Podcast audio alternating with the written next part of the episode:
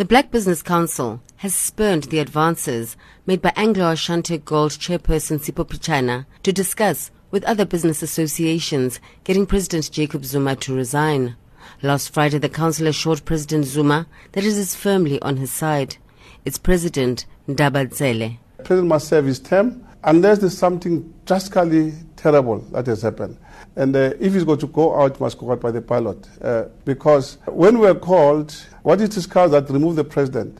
They don't say who's going to be the next president or a minister to remove. That's a tricky situation where people have got a plan, uh, and uh, hence we say business people should stick to uh, business matters uh, and uh, create employment, what you need. Ntsele says while President Zuma has made mistakes, he has been supportive of black business. He applauded the president for his role in establishing the Ministry of Small Business and the Black Industrialist Program, as well as the support of the Council's breakaway from Business Unity South Africa. The Council is also hoping for President Zuma's support in its bid for money to be injected into the National Empowerment Fund started by black business in the Thabo Mbeki era. Ntsele says council members are suspicious of what lies behind Pityana's campaign. Anglo CEO and Anglo uh, chairman are calling us, you know, uh, who's Anglo Gold uh, shareholders. You know, these are serious matters that you've got to ask. Uh, it's big white business. Uh, now, this is where people start becoming suspicious. In any organization, uh, the whole shareholder that plays the guitar are majority shareholders.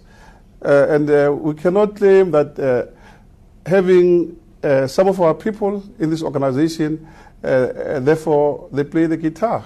However, Pityana has hit back, saying the Black Business Council's defense of President Zuma is not in the best interests of the country. He says the council's reasons are flimsy in the face of what he describes as the president's transgressions, particularly the finding by the Constitutional Court that he failed to uphold his oath of office in the Nkandla matter.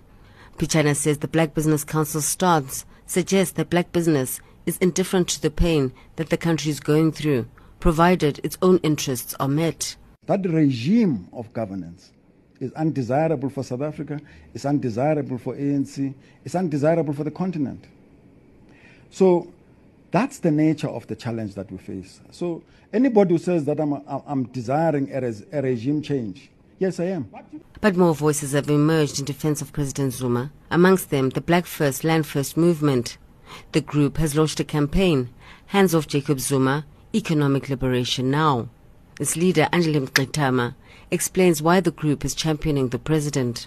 President Zuma is part of the BRICS process, and the BRICS Development Bank is coming to give us independence from the IMF and the World Bank. And these controllers of the world do not want this to happen. Second reason why we have decided on the campaign. We see that South African white capital led by a man like Johan Rupert, for instance, has come out very openly to call for Zuma to go and the Guptas.